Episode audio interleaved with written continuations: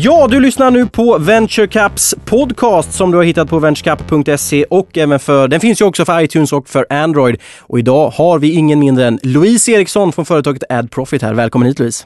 Tusen tack! Hur känns det att vara här? Det känns väldigt bra. Du sa att detta var en ganska ovan situation i en radiostudio för dig. Ja, ja. Mm. du, lite, vi börjar helt enkelt, helt sonika med AdProfit. Mm. Ditt företag, vad gör ni? Så AdProfit, vi eh, representerar affärs och finanssajter. Eh, så i sin enkelhet så säljer vi digitala annonskampanjer. Eh, kort och gott. Eh, så vi, vi försöker förenkla digitala medieköp mot beslutsfattare specifikt. Det låter väldigt så eh, annonsering på nätet ja. mot finans, finansiell sektor. Ja, precis. Har jag fattat det rätt då? Ja, exakt. Hur får man en sån här idé? Eh, min bakgrund, jag har eh, jobbat med mediesälj och jag har kört en e-handelsbutik och sedan så var jag med i, under en startup på en, eh, en mediebyrå. Eh, så då satt jag själv och skulle köpa just eh, annonskampanjer mot beslutsfattare. Eh, och det var väldigt, väldigt knepigt eh, att få räckvidd och hitta det till bra pris. Eh, och, och, kunna nå just den, den målgruppen jag ville, eh, ville nå. så då starta AdProfit för att lösa det problemet. Jag såg att det fanns ett, ett hål på marknaden egentligen som ingen hade tagit, tagit tag i. Eh, så därav kom idén eh, och eh, sen har, vi, har jag kört här i fyra år nu. Ja, det är ganska precis fyra, ja, fyra år med ja, Profit. Det går fort när man Och du är 26 år gammal. Ja, 26 år, tiden går fort. Mm. Och, och, hur var det liksom, du kom, du hade en fast, eller en anställning helt enkelt och såg ett problem. Och mm var du inte rädd? Men du vet, det, det, är lite annorlunda också. Eh, jag stod någorlunda på egna ben redan när jag var 19 i ett första projekt. Eh, när du är 19 har du inte fasta liksom, kostnader på samma sätt. Du är inte van med den tryggheten. Du har inte dragit på dig ett liv som du kanske har när du är 26 för den delen eller 30 eller 31 och så vidare. Eh, och eh, att komma in då och eh, jag hade några konsultjobb och så fick jag då lön när jag jobbade på det här eh, ja, eh, mediebyrån. Men, men det var en ganska kort period. Jag hade ju varit som säljare tidigare och fått lön men i, på riktigt, jag, jag var väl 21 eh, ungefär när jag drog igång AdProfit. Eh, I värsta fall så hade jag kunnat knacka på mamma och pappas dörr. Det är ju inte lika stor risk eh, när du är så ung och tar det här steget. Eh, så jag, jag, jag är ju väldigt imponerad av folk som har trygga fasta anställningar som är 30 som väljer att liksom gå sin egen väg. Eh, det ska man göra, det finns mycket att vinna men det, det är lite annorlunda för mig eftersom jag gjorde det i så tidig ålder. Så det fanns ju risker men inte lika stora som att du skulle ta steget i senare ålder. Så gör det tidigt. Så, så var det ett ganska naturligt steg då känner du ändå? För mig har det alltid varit naturligt. Um, ja, men jag, kanske att man är lite naiv eller dum och inte ser risker och, och liksom, jag är väldigt sådär ser möjligheter och tycker att allt är, är möjligt. Uh, så, så det var aldrig så mycket tvekan kring att göra eh, e-handelsbutiken eller hoppa på det här mediebyrån eller eh, starta Profit utan det har fallit sig ganska naturligt för att det var ju så självklart att speciellt med Profit det fanns ju ett problem som vi behövde lösa. Um, så det var, det var ju självklart att vi skulle lösa det. Men du, hur började det då? Du, du ser ett problem, ja. eh, du, du hade den här anställningen men, men valde, ja ah, men det är Profit jag ska köpa. Var ja. börjar man någonstans? Um, Ja, eh, självklart så är det bra att börja med någon typ av riktlinje. Jag skulle säga, jag la inte jättemycket tid på en affärsplan men det är väl bra att stapla upp lite grann. Vart ska vi komma och varför och eh, någorlunda vad kanske vad finns för risker. Hur kan vi, kan vi se till att vi inte stöter på de fall, fallgrupper som finns. Um, och sen så gäller det att börja kartlägga vilka samarbetspartners ska vi ha, vilka kunder ska vi ha, hur kommer vi in på dem, uh, finns det några i mitt nätverk jag kan utnyttja, vem kan jag bolla det här med? Jättebra att hitta någon bra mentor som kanske har gjort en liknande resa som kan putta en i rätt riktning. Uh, där hittar du jättemycket trygghet också. Um, och sen så är det bara ut och springa snabbare desto bättre. För att den här affärsplanen som vi sitter och plitar på den kommer ändå inte stämma. Efter liksom ett halvår kommer, kommer den vara omarbetad till någonting helt annat. Eh, så, så jag tror vi lite rätt folk som man kan bolla med och, och ut och spring. Gör en plan vem, vem som är viktig att lära känna. Men i ert fall då när ni, när ni kanske letar reda på de första kunderna eller, eller i ditt fall. Vad liksom hur utarbetad var idén när du började liksom ringa runt och, eller springa på kunder? jo, men just att idén med Profit är ju, det är inte brain science. Den är ganska, den är ganska straight forward. Mm. Nu ska inte jag prata engelska men den, den är ganska rakt på sak, ja. idén med Profit. Och det gör ju att ehm, eh, ja, jag, jag, visste ju precis vad jag skulle sälja. Jag visste precis varför man skulle köpa det.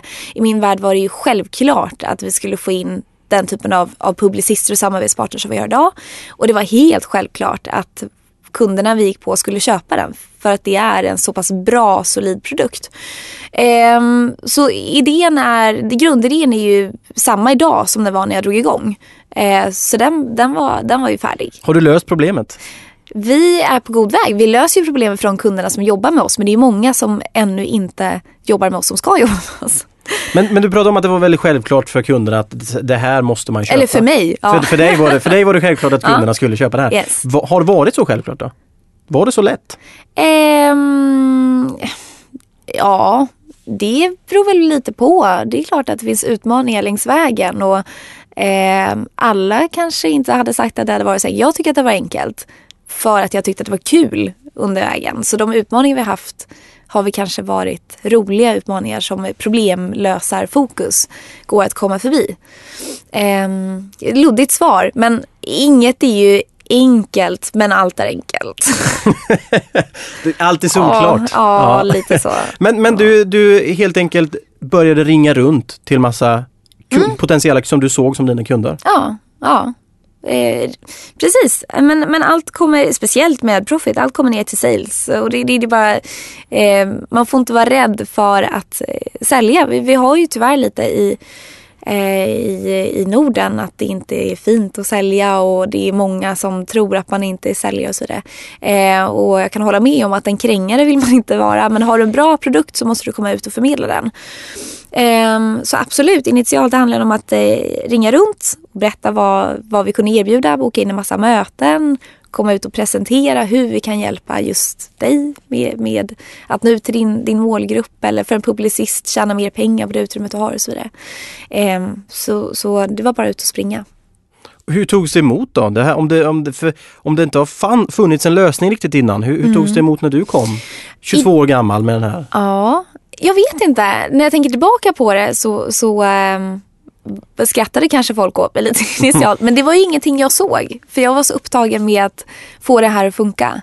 Eh, så, så, min bild av hur det togs emot är säkert eh, lite färgad av, av min, min bubbla jag levde i just då.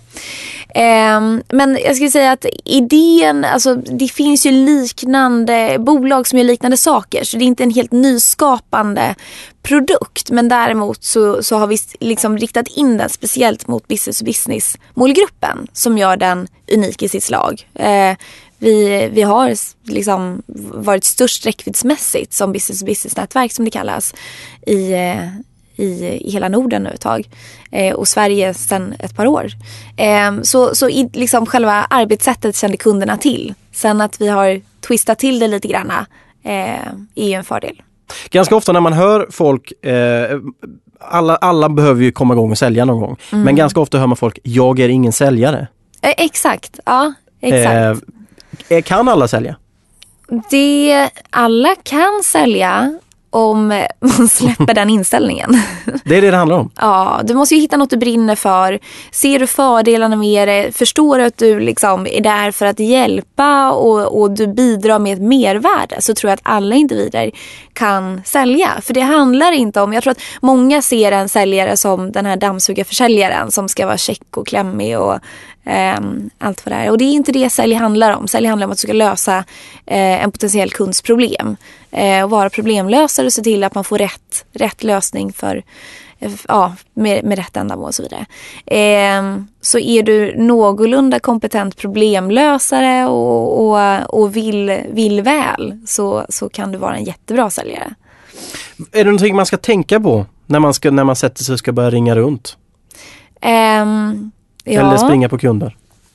Jo men det, var, var tydlig med det, vad du vill. Det värsta som finns tror jag är om du ska ringa och sälja en produkt och inte riktigt våga berätta att du ska sälja någonting. Man lindar in det och det blir otydligt och så vidare. De flesta eh, föredrar ändå rak kommunikation. Så, så var inte rädd för att berätta vad du vill och vad fördelarna är. Eh, då kommer det gå mycket snabbare och smidigare. Hemligheten? Hemligheten? Mm. Mm. Eh, med, med ett lyckat sälj? Ja. Eh, nej, men rak, kommunika rak kommunikation och tydliga, tydliga, eh, tydlighet kring dina fördelar. Fördelar med, med din produkt eller din tjänst. Men är det inte jobbigt då? Man, tänk, man tänker, eh, jag vet själv nu precis innan, innan du kom hit till radiostudion så fick jag ett, ett säl, en säljare mm. från ett telefonbolag som ville sälja på mig ett nytt abonnemang. Mm. De har det tufft. de, har det, de har det tufft. Ja. Eh, men ganska snabbt så nej men jag är inte intresserad. Mm. Ett nej, Mm. hur tar man det? måste man respektera.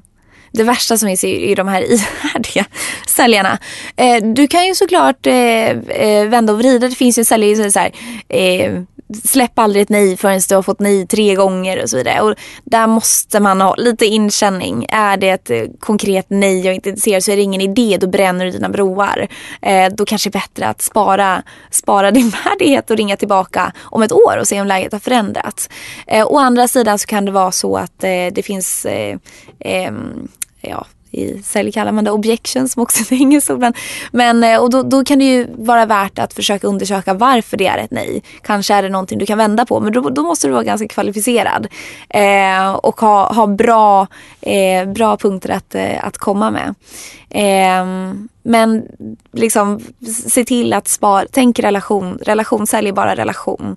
Så, så bränn inte relationen på att vara för ihärdig eller om det är ett nej. Utan då i vissa fall får man respektera det och, och kanske hitta en annan produkt man kan erbjuda eller försöka ta reda på, på varför det är ett nej. Men, men vara respektfull i det eh, tror jag är väldigt viktigt. Många kan bränna sig där. Du, du låter ju väldigt så här själv, det här är ett problem, det här måste lösas och självklart ska kunder, vi- vill ju kunder att det här problemet löst. Men har du någon gång på vägen så här, oj, vad har jag gett mig in? Ja, nej, det har jag aldrig gjort. Ehm, digitala kampanjer, eh, alla, det, det är ju det är en väldigt intressant bransch. Den är ju väldigt, väldigt förändlig om du ser till hur man annonserar på nätet. Och, Eh, det har ju gått från att man bara ska synas på nätet till att man förstår att man ska eh, segmentera mot vissa målgrupper till att man förstår att man måste synas på rätt, i rätt kontextuella sammanhang till att man ska synas bara i sociala medier för att och sådär. Det händer extremt mycket. Eh, och det är därför det är väldigt, väldigt, väldigt kul att jobba inom den marknaden och branschen också. Eh, du måste hela tiden eh, förnya dig och, och se till att du får, får med dig ny kunskap. Och, eh, under de här fyra åren med Profit så har vi både provat på nya produkter som vi har släppt som vi tycker inte är bra nog eh, till att vi har plockat på oss nya produkter som har blivit våra storsäljare eh, och så vidare. Eh, så jag har ju aldrig hamnat i ett läge där jag har ifrågasatt produkten men däremot har vi under, under vägen sett till att förädla produkten och göra den bättre och som sagt var lägga till och ta bort eh, i, i takt med att marknaden förändras. Eh, för att säkerställa att den hela tiden är en, en riktigt bra kvalitativ produkt som vi säljer. Annonsering på internet då? Det har ju diskuteras ju ganska ofta att man ser, konsumenter ser inte annonsering eller som i ditt fall företag. Man, det, det är på väg bort och det är liksom, hur tänker du kring, kring de trenderna och de, de diskussionerna? Eh, som sagt, för det är otroligt föränderlig bransch. Om två år, tre år och eh, fyra år så kommer det se helt annorlunda ut. Eh, och jag tror att eh, bland annat hur vi konsumerar och, och placerar reklam, eh, att det är på en desktop eh, så kommer det inte se ut om några år. Idag så tar ju mobilsurfingen över enormt mycket och du har dina läsplattor och man, är, eh, man surfar inte kanske på kontoret i samma utsträckning eller hemma utan du gör det när du är på väg eh, mellan olika platser. Eh, och det är en del av det samtidigt som du har eh, nya sätt att köpa digitalt media. Det kommer ju alltid finnas, det kommer ju alltid finnas eh, reklam eh, på nätet. Eh, det, vi har ju längre och längre konsumtionstid av eh, digitalt material eh, i och med mobilen och iPaden och, och läsplattor och så vidare. Eh, så det kommer ju vara än mer viktigt att du eh, nischar dig rätt, syns på rätt placering, i rätt kontext, mot rätt målgrupp. Sen kommer det inte se likadant ut som det gör idag om två, tre år. Men det är också, får tänka på, det är en enormt ny kanal. Vi har ju bara sett eh, vi har ju bara skrapat på ytan av vad internet kommer innebära för oss. Eh, det är fortfarande en väldigt, väldigt ny kommunikationssätt och, och nytt, ny användningsplattform. Eh, så det, vi får se. Vi har, vi har våra, eh, våra tankar om hur det kan komma att se ut. Men eh, vi får se. Hur, hur, gör man, hur gör man för att hänga med då? Om man vill, om man vill agera i den här branschen? Eh, men det är ganska lätt. Eh, det är väldigt många Eh, som är ute och är ambassadörer för olika nya tekniska produkter och prylar och du har ju allt från Techcrunch till VentureBeat till eh, Internet World. Det, det, finns ju hur mycket som helst att läsa och det finns enormt mycket bloggare och folk som twittrar kring, kring hur branschen förändras och trender hit och dit. Eh, och i, i Europa och speciellt Norden och Sverige så kan vi faktiskt spana en hel del på USA också.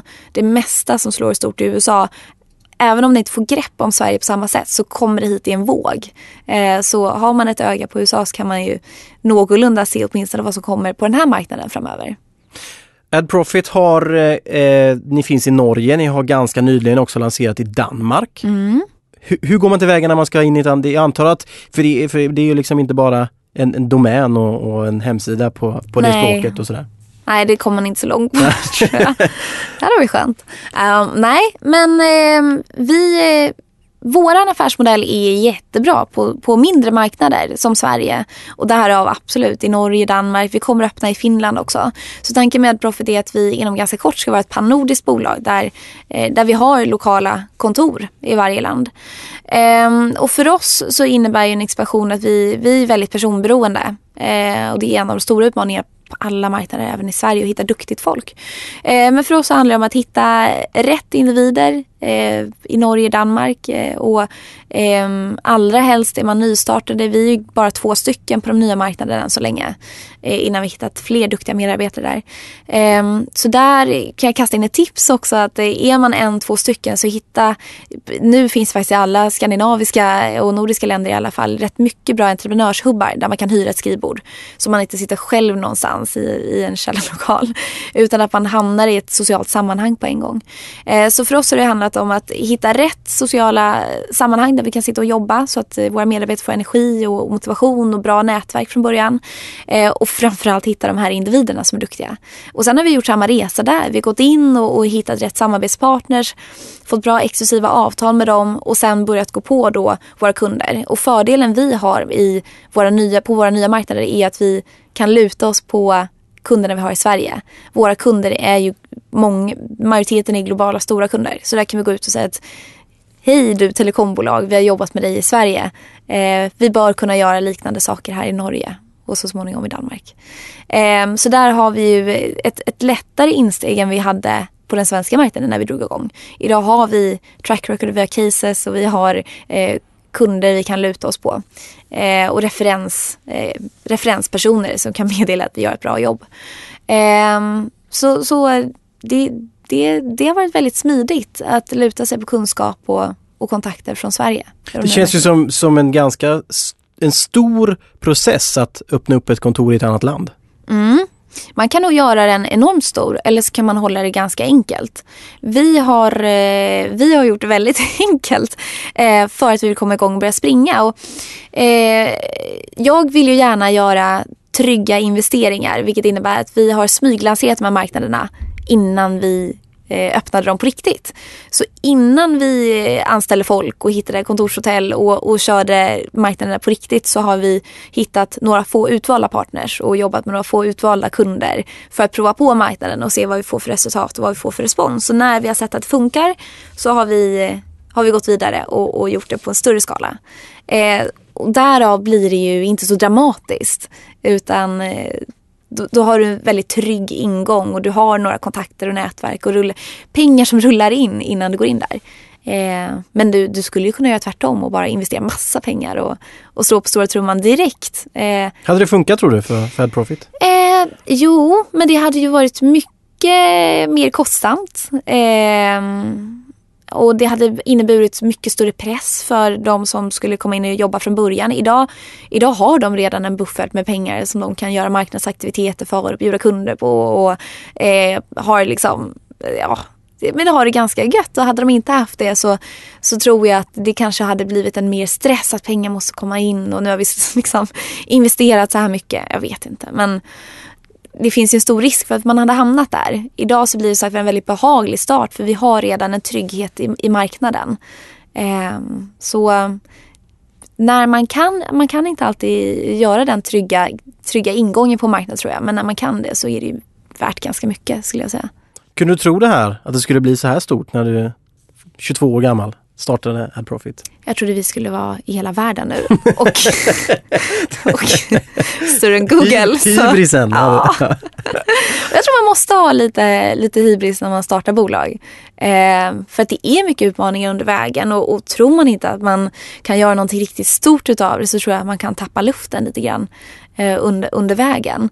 Så jag tror att det är viktigt att man, jag tror att det är bra att ha lite hybris och liksom göra sådana här drömbudgetar i första affärsplanen och sikta mot stjärnan. Jag tror att det, det, är väldigt bra. Sen får man inte bli för nedstämd när man, inte, när man gör ett bra jobb och inte når, når, når den här enorma budgeten som satt från början kanske. Men vi går tillbaka då till du hade idén och du såg det här eh, problemet som måste lösas. Mm. Hur, hur långt hade du liksom planerat? Fanns, fanns Norge, Danmark och eventuellt Finland med redan där? Ja, ja, ja. och Tyskland och Danmark, Europa och ja. USA. Ja. ja, och det är det jag menar att nu har ju vi, vi har förstått vart, eh, vart vi är enormt bra och det är på de mindre marknaderna. För oss att gå in och, och stångas i USA eller Tyskland eller, eller England med den här produkten, det det, det, är för mycket jobb för för lite, lite pengar tillbaka helt enkelt. Så det är bättre att vi gör Norden enormt bra och det visste vi inte när vi, när vi drog igång eller när jag drog igång. Så eh, det är ju någonting som vi har lärt oss nu och det är det jag menar med att den initiala affärsplanen är ju inte riktigt kanske, den kommer ändå arbetas om så man kanske ska lägga lagom mycket tid på den och komma igång och börja jobba istället. Eh, men eh, ja, jag hade lagt en treårsplan initialt. Eh, har du följt den? Ja, vi har på vissa plan gjort mycket bättre ifrån oss. Eh, andra plan eh, som sagt var tagit reda på att vi hade lite hybris initialt. Men, men eh, någorlunda, så därför grundidén finns ju kvar. Eh, och vi har, vi har faktiskt sprungit jäkligt snabbt och gjort, gjort eh, mycket bra ifrån oss. Eh, så, så någorlunda, den finns ju kvar där i ryggraden i alla fall. Men du, det finns nu i tre länder, Sverige, Norge och Danmark mm. och är på väg också i Finland. Mm. Det här är ditt andra bolag du driver, ja, andra projekt. ja, och det riktiga första. Det, riktiga, det riktiga första. Ja. Du hade en webbutik innan. Vad, vad är det som driver dig egentligen? Det där är ganska intressant. Den frågan får man ganska ofta. Jag har funderat på vad man vill ha för svar när man ställer den frågan. För den är väldigt diffus. Jag menar alla, alla människor har ju någon drivkraft. Och jag tror att om alla funderar så här, vad är min drivkraft? Så är det väldigt, väldigt svårt. För jag tror att det är, det är så djupt rotat från liksom, du kan ju du kan ju sitta och leta reda på så ah, men när jag var liten så ville jag det här och det ena med det andra. Det är väldigt, väldigt svårt. Men någonstans eh, det som är viktigt för mig är att eh, jag vill väldigt, väldigt gärna bygga ett hållbart bolag. Eh, jag vill säkra upp och säkerställa att eh, AdProfit för den delen finns kvar om, om en massa år. Och och en jättebra arbetsplats och en bra skola. Och eh, jag, jag drivs ju mycket av att prata om att eh, det, det, det är enormt kul att sälja och att vara en duktig säljare är är jättesvårt och det ska man ha cred för om man är. Eh, så det, det, är vissa sådana här nyckelgrejer jag brinner för i AdProfit, vad, vad, vad, vad som driver mig att att bygga AdProfit liksom starkt och, och, och hållbart. Så. Eh, men eh, sen så finns det ju drivkrafter hos en själv. Att man orkar jobba många timmar och, och, och fortsätter springa. Och de är väldigt svåra. Kanske någon bokstavskombination, jag vet inte. jag vet inte. Valfri bokstavskombination. Ja, mm. exakt. Ja, nej men man... Eh, jag, jag, tycker det är kul. Jag är en problemlösare och jag, jag tycker det är kul. Nu ringer det här. Ja, det gör det. Stockholms mest upptagna tjej. Sorry. Ja, nej men jag tycker det är kul med utmaningar och, och um, eh, liksom har, har, är, är mycket av en problemlösare. Eh, tycker det är kul med utmaningar. Eh, och, och då att bygga bolag är fantastiskt för att helt plötsligt så så får du enormt mycket utmaningar och du får lösa jättemycket problem. Och dessutom så, så tror jag att man kanske är lite kreativ, att man vill skapa och bygga och fixa och dona. Mm. Ni har funnits i fyra år. Ja. Eh, ganska precis. Eh, I september var det va? Jajamän. Mm. Ja, så vi ska ha fyraårskalas. Vi har inte hunnit ännu. Det kommer, det kommer. Ja. Ja. Vad har varit svårast längs vägen? Um, det, jag tror att väldigt många håller med om att det är jättesvårt med att hitta duktigt folk. Personal är är en jättefråga för små bolag och stora bolag och sådär. Eh, och pff, jag hade ju inte jättemycket erfarenhet från rekrytering när jag drog igång eh, av eh, ganska självklara anledningar. Eh, nej men så det, det jag har hittat, jag är jättestolt. Vi har enormt mycket duktiga medarbetare idag.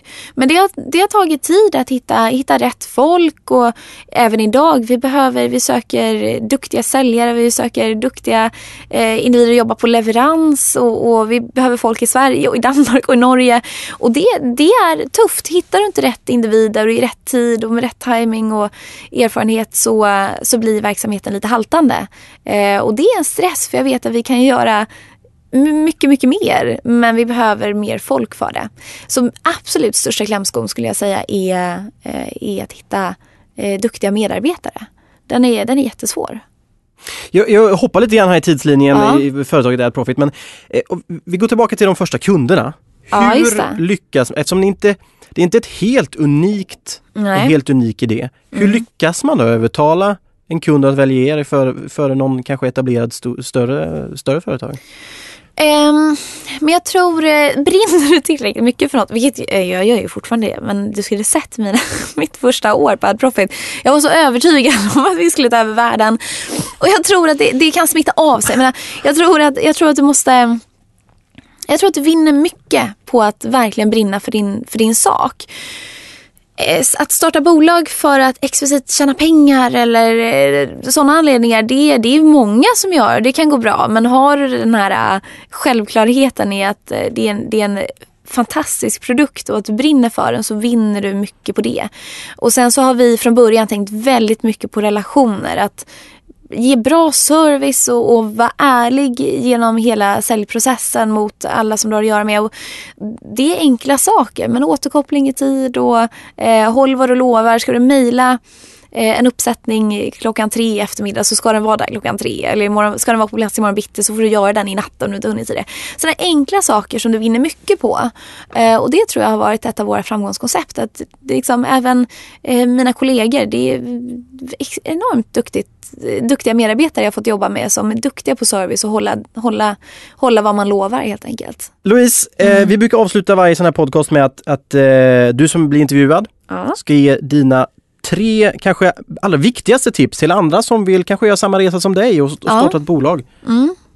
Ska vi börja med nummer ett? Tips nummer, nummer ett. ett. Um, men för det första får jag bara säga det att eh, är man, är man på riktigt sugen på att starta bolag så gör det. Det är så många som går och pratar om det och inte tar, liksom kommer till skott. Och, och, och det är verkligen bara att göra. Och, och skiter det sig så skiter det sig, då får man göra om det någon annan gång. Så man ska inte vara så rädd för det. Men det man ska tänka på, nummer ett, det tycker jag, hitta en inspirationskälla eller en mentor. Jag önskar att jag hade haft med mig en mentor under den här tiden. Eh, jag har känt när jag har kört att jag känner så otroligt mycket duktigt folk. Kompetenta människor som har gjort enormt häftiga resor och sådär. Så jag, jag har tidigare tänkt att jag behöver ingen mentor, jag kan vända mig till mina vänner. Men jag hade behövt en mentor. En mentor ska explicit liksom bara lyssna på dig och hjälpa dig och stötta dig och hålla lite koll. Eh, och det blir inte så om du bollar med vänner för att ofta känner du att nu har jag pratat för mycket om mig själv, nu måste jag fråga hur mår du och hur går ditt? och, så, och så tappar man lite av, av den här coachingen som man behöver. Så hitta en mentor. Eh, och det behöver inte vara någon som är exakt i samma bransch eller industri men någon som man litar på och som kan ge en handfasta råd. Så hitta, hitta en mentor, det tror jag är enormt, enormt givande faktiskt. Tips nummer ett, då tar vi tips nummer två. tips nummer två, eh, var inte rädd för att misslyckas. Man gör misstag hela, hela, hela tiden. Och det viktiga är att inte gräva ner sig i dem utan att man eh, försöker se de framgångar man gör istället. Och som sagt våga, våga testa och våga köra och det, det kommer att gå fel ibland. Eh, och det är okej. Och tips nummer tre? Och tips nummer tre, eh, ta dig tid i rekryteringar du gör. Eh, när man gör snabba rekryteringar för man är stressad och man vill ha in folk så blir det till 99% fel. Så ta dig tid, eh, ta hjälp av den här mentorn som du förhoppningsvis har. Eh, se till att ha många intervjuer, ta många referenser och, och verkligen fundera på vilka egenskaper som är viktiga. Så ta, ta tid när du rekryterar. Så skaffa en mentor, Mm. var rädd för att misslyckas. Nej, var inte rädd för Var miss- inte, var inte rädd för miss, var rädd för miss, var, var inte rädd för miss, Nej. blanda ihop det. Var inte rädd för misslyckas och ta tid i rekryteringen. Yes. Med dessa ord Mm. avslutar vi denna podcast. Louise Eriksson från AdProfit, tusen tack för att du kunde komma hit. Tack så mycket.